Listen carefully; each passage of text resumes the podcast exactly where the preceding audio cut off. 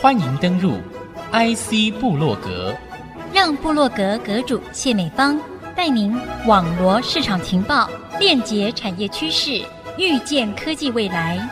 请登入 IC 部落格。听众朋友再度收听 IC 部落格，我是阁主谢美芳。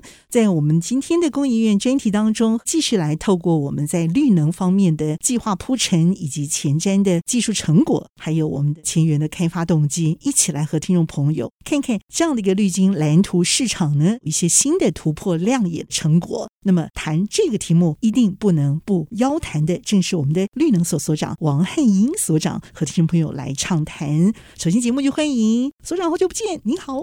好，主持人你好，大家好，我是绿能所王汉英。全球发展趋势来看，我们的这个开发动机这件事情啊，更容易聚焦。怎么看这几年来绿能所在这样的一个大伞前提之下达成的成果？我现在在看这件事情，就是如果我们要达成净零永续，其实基本上我把它分为五的构面。那我们第一个最常谈的就是所谓绿能的供应。就是能源供应端必须是绿色的，这个是最近全世界应该很多国家都在发展，包含国内也是啊。比方说，我们现在看到非常多的再生能源，风力发电啊，或者是太阳光电、地热、海洋能等等，这些就从供应端开始，我们就要零碳或低碳。这不只是说让所有支持产业生产所需要能源源头开始。就尽量没有产生碳。那相对于现在石化燃料或者是燃煤，那是一个高碳排的东西。所以这边能源的改变，其实它本身就有一个新产业。比方说风力发电的产业、太阳光电的产业等等，这个产业里面就会有很多新的技术出来。好，那我想在工研院里面有很多单位，其实在这边又有琢磨。但是不能只看供应端，另外一端就是制造端。传统的生产制造方式可能并没有考虑到中间怎么样去最节能减碳，因为传统的制造就是效率最高、成本最低。我想这是一般制造业最高准则。但是这样子是不是代表排碳最少、使用的原料最少，或者是制造之后产生的废弃物对环境影响最少？这个在以前可能都不是重点。所以要能够呃节能减碳，里面制造端就有不一样的技术出来。那我们最常听到的应该就是循环经济。嗯，好，严格来讲，没有所谓的废弃物，只有所谓错置的资源。嗯，因为你的排放的物料很可能是不同产业的原料，或者是物料还可以变成原来的原料之一，经过当然一些适当的一个技术的转变。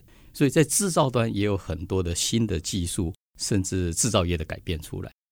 那还有个领域哈。是所谓环境端，环境端我们最常讲的就是说要节能减碳嘛，嗯，只要有生产活动，一定会排出碳，不可能是零碳的生产活动，一定会有排出碳。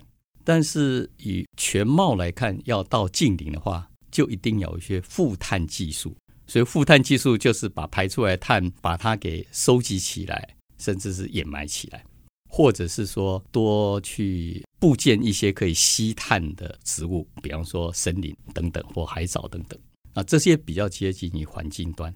所以大家应该最近也看到很多公司，他手下如果很多森林的话、农作物的话，现在可能都是变成近零排放里面的一个热门的哦。比如说，比方说台糖公司啊、农林公司，因为它拥有很多的森林。嗯嗯嗯，哎，这些其实。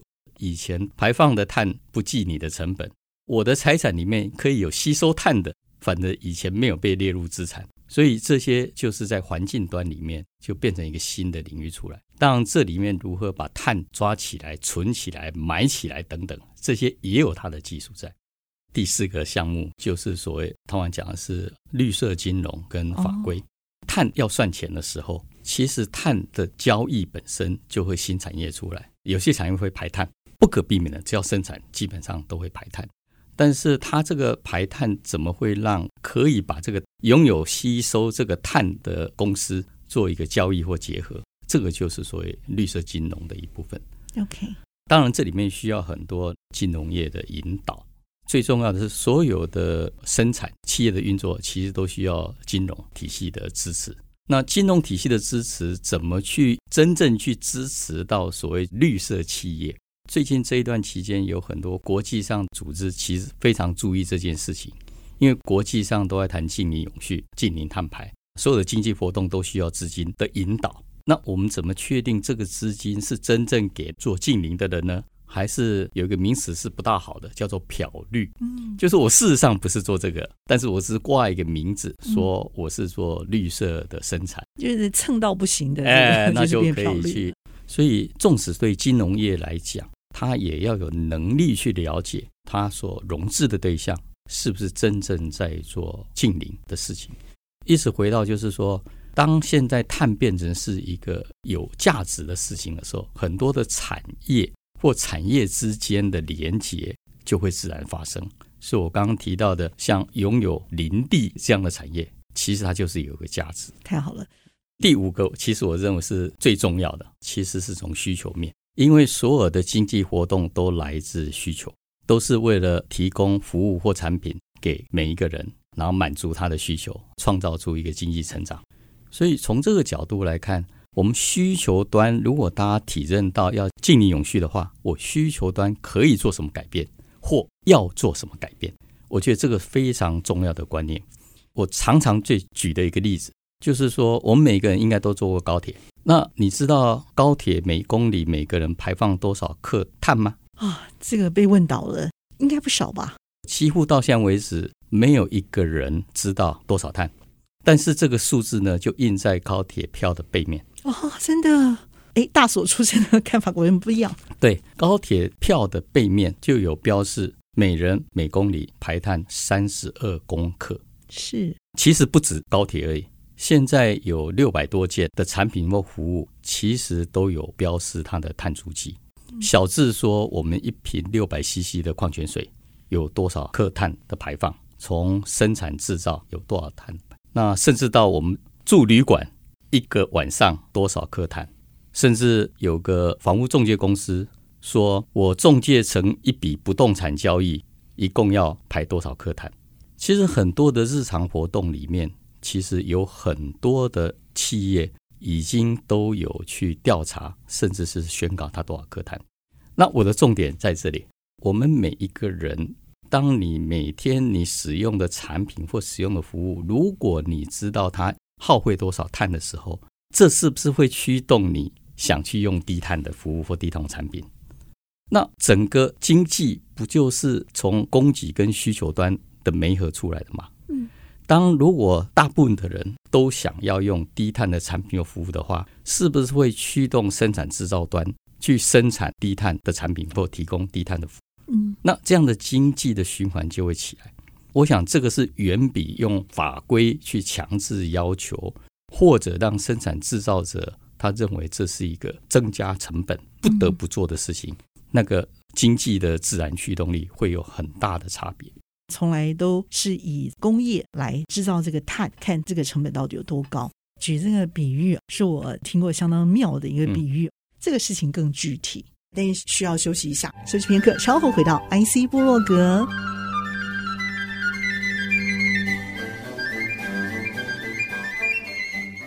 欢迎您再度回到 IC 部落格。那么今天节目和您分享内容的是绿能所所长王汉英所长。那么绿能所在这样子的一个前提之下，我们是不是已经有一些还不错的一些成绩出来了？以前大家谈这个事情，谈能源，好像就只是中油台电嘛。生产者只要有这个就好了嘛，工厂就是说我的排放只要符合法规就好了嘛，我的本业都不是那个，对不对？但是现在不是了，现在这个都是本业。你的生产如果没有低碳，你的排放如果会造成问题，甚至排放是高碳的，其实你的本业可能就没办法生存，因为在整个国际供应链里面，你可能就会排除，不管你是做什么产品。所以这件事情现在变成是整个产业里面的一部分，甚至包含金融业。最近常在谈的是所谓欧洲的碳关税调整税，其实影响对台湾产业不见得是最大，因为真正台湾输到欧洲或属于被归类要收碳税的那个项目不多。但是对台湾影响最大的是台湾的制造业是全球很多大的品牌厂的供应商一环。这些供应商很多不见得在欧洲，但是这些供应商都已经纷纷宣布，早的话可能在二零三五、二零四零之前都说我的供应商都必须做到低碳或零碳。那这对台湾整个厂商的影响就很大，因为如果你做不到低碳或零碳，在国际上的地位就会被其他的供应商取代。这几个供应商就像 Apple、Amazon、Google 都是很大很大的供应商。这些供应商为什么要做这样的宣示？因为他是国际上的大领导厂商，他自己也认为他对整个全球的净零碳排或环境变迁，他要率先尽自己的一份心力。背后也都是考虑到环境的问题。当然，他也要宣示说，我在国际上跟消费者来讲，证明。我是在为环保尽一份心力的品牌厂，到最后当然都是市场导向，但是很多大品牌厂会是率先自我要求，里面很多供应商其实都来自台湾，台湾就会被要求这样子做。当然你可以做不到或不做，但是我想现在的经济发展里面都不能不依靠这些大品牌厂，让我们有更多产品或产业发展的机会。所以我认为到这个倒是一个比较大的一个压力。或者把它当作是一个正向的也好，这些国际大厂的要求，如果你能做到的话，那我们在国际上，我们台湾的供应商在国际上的竞争力就相对的越来越高。我想这是正向。我们讲说，你要做出一个产品，什么叫低碳？那这是我刚刚提到说，我们要对那个碳足迹能够了解，这个是我们也在开发的一个工具了。我刚刚提到是消费者要知道你用的产品或服务多少碳，这是一件事情。那同样的，制造者，你知不知道你做的东西排放多少碳？几年前问很多制造者，可能都不知道，嗯，因为以前不需要算这个东西，因为碳不要钱。那现在制造者要知道它排多少碳，他要先从几个面向开始。第一个，所以从原料端，原料的制造本身就会有碳，然后原料把它制造出来，制造成要产品过程当中，我会产生碳，在运送原料或运送产品也会产生碳，消费者使用也会产生碳。甚至去丢弃处理也会产生碳，那这些碳来源很多哈。那我们绿能的部分，通常就是在能源供应端。比方说，你要制造产品，你就要用电啊，或用油啊。工厂要很多加工的马达啊，或是锅炉啊，这些都是能源端要产生碳。那你使用的原料也会产生碳，原料的来源要去开采，要去把它精制、精炼啊等等，在运送也会产生碳。你用卡车载来载去也产生碳，对不对？啊，使用中也会产生碳。比方说家电用品、冰箱、洗衣机、冷气机，它产生最多碳的，事实上是在使用过程当中。嗯，没错。最后用完之后要去处理，那可能也会产生碳。如果你用掩埋，可能是造成环境的问题。如果你要把它拆解等等之类的东西，过程当中也可能会产生碳。所以，当我们知道整个碳的组成之后，我们制造者就比较知道说，我在什么地方可能是产生最大碳的来源，可能在原料端，可能在制造端，那我就在这边去找它的技术来解决。这是在供应端比较会需要注意的。比方说，国际上在讲排碳哈，大户或者排碳最多又最难减碳的，其实是钢铁、石化业、水泥业。你要找出元凶了，因为本质上它有很多燃烧的过程。这个就是它的制成当中造成很大的先天排碳的问题。那要怎么让它减碳呢？第一个就是在燃烧过程当中，是不是燃烧就尽量少用碳？那现在有一些做法是这样，比方说以前燃烧都是用天然气，甚至用煤来烧。那现在这些可不可以改变？比方说用氢气来当做燃烧里面的哦，有道理。因为氢本身没有碳，把氢加进去的话。哦，在整个炼钢制成当中，就可以产生少一点的碳。是，哎，这个就是很多人现在做的一部分，包含台电也是。我们现在火力发电厂，不管是这个部分，再请问一下，为什么加氢它会降低碳？因为燃烧现在用的不管是化石燃料，基本上都是碳氢化合物。对、嗯，碳跟氢加上氧燃烧。嗯、那因为有碳的成分在里面，所以烧出来之后，那个碳呢跟氧之后就会产生 CO2，、嗯、那就是二氧化碳。哦，所以这是化学的本质。是，但是如果燃烧的加了氢里面它是碳很相对比较少。嗯，极端例子来看，我只加氢气跟氧。也可以产生燃烧的反应，产生热量，但是它里面没有碳，所以就不会产生二氧化碳。嗯哼，哦，所以当同样的一个燃烧过程当中，我把里面本来有很多碳的，把它减少的话，那排碳就会减少。OK，那这个现在在钢铁业还有在。发电厂、石化用天然气的发电厂，甚至是燃煤的发电厂都用了很多氢或氨，基本上都是里面比较没有碳的这种成分在里面。所以包括中钢吗？中石化这些中南部的这些大厂，我们已经有开始。中钢已经在开始导入，然后台电也已经导入，加了百分之五的氨气在这个燃煤的发电厂。所以这个是在源头这边就很多改变，技术有些是公营的合作厂商。燃烧的细节来讲，就是怎么样让使用低碳的燃料进来。再怎么说，低碳不是零碳，那产生的碳，我们怎么把它给捕捉下来，把它存起来或再利用，让它不至于排放到大气里面，就是另外一个技术。这我刚刚提到的五大面向里面有个环境的面向哦，就是负碳技术。嗯，那这部分在绿能环境研所这边做的比较多。OK，就是把比方说燃烧的烟气里面，怎么样把碳有效的捕捉起来？啊，那这个捕捉要有一些技术在，比方说它浓度比较高，你就容易捕捉。捕捉用什么方式去捕捉？捕捉完之后，你把它用什么形式存起来？目前至少有两种，一种是把它吸附成为碳酸钙，那就是一个粉状的东西。那粉状的东西基本上它就比较好处理，因为它固体的东西，你不管是要掩埋啊，或者变成一些其他的原料啊，可以用，这是一种。另外一种是把二氧化碳存起来。我们知道很多的植物的光合作用需要二氧化碳。嗯，诶，你拿这个二氧化碳可以去养一些藻类，藻类它可能是一种高含油脂的藻类。那油脂本身就是另外一种能源。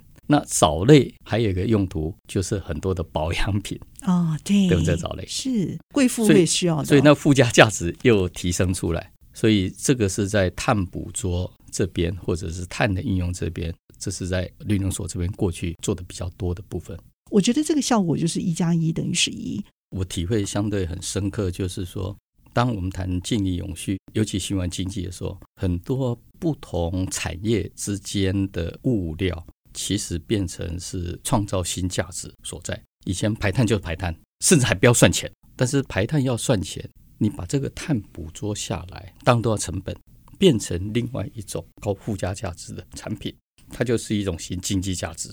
这是一种。那有一个例子就是说，台湾很多道路是用沥青铺的，铺完一阵时间就会塌陷了嘛，压一压就要刮掉重铺。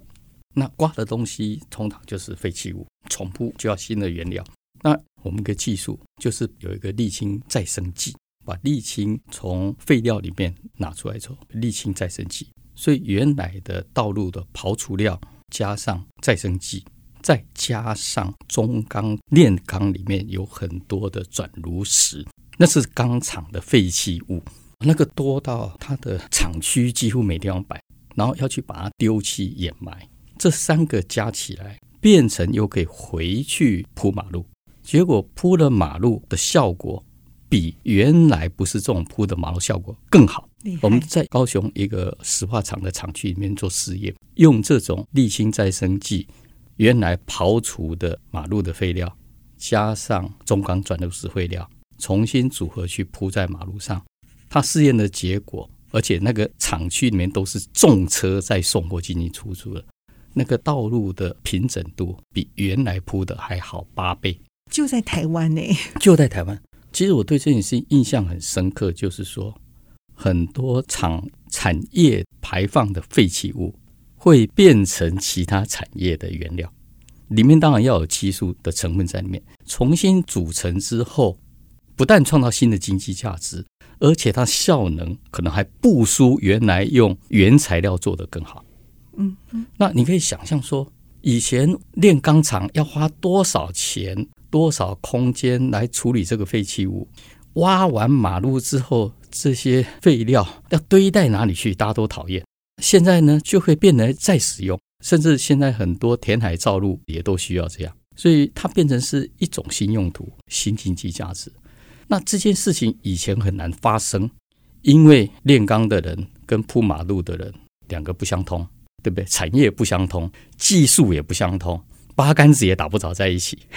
但是很多的产业其实背后都有这样的东西，很多很多很多啊。工研院在做钢化联产也是这样，那个是炼钢厂排出二氧化碳，那二氧化碳呢，又是很多化工厂的原料。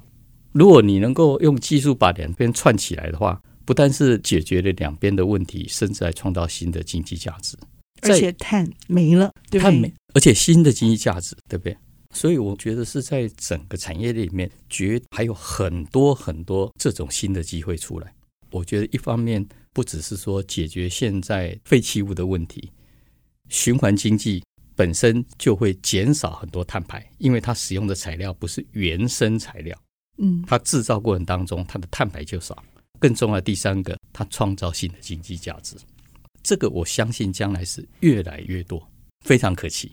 我们有太多的这些产品，它不是被再生能源这样的一个生产制造使用所取代，而是创造了新的价值，而且带来的是低碳甚至是无碳的这样的一个达阵目标。那这也是我们追求我们的二零五零近零排碳这样的一个新经济来临时代之前，我们所做的全新的变革。其实就从我们的观念开始转变开始，对，想我们的地球、我们的生活的环境要变得更好，我们就有这样的一个动能去改变。我想今天的绿金蓝图更让我们看到了台湾以工业绿能所啊这批团队我们所累积的一些共同开发的亮眼成绩，去迈向的一个新的经济时代产业的共好价值。那么今天节目非常的谢谢我们的绿能所王汉英所长精辟的解析，谢谢所长，谢谢各位听众。我想在净零排放这边有很多新的契机，大家都可以来有所贡献，而且一定可以创造新的经济价值。谢谢，谢谢。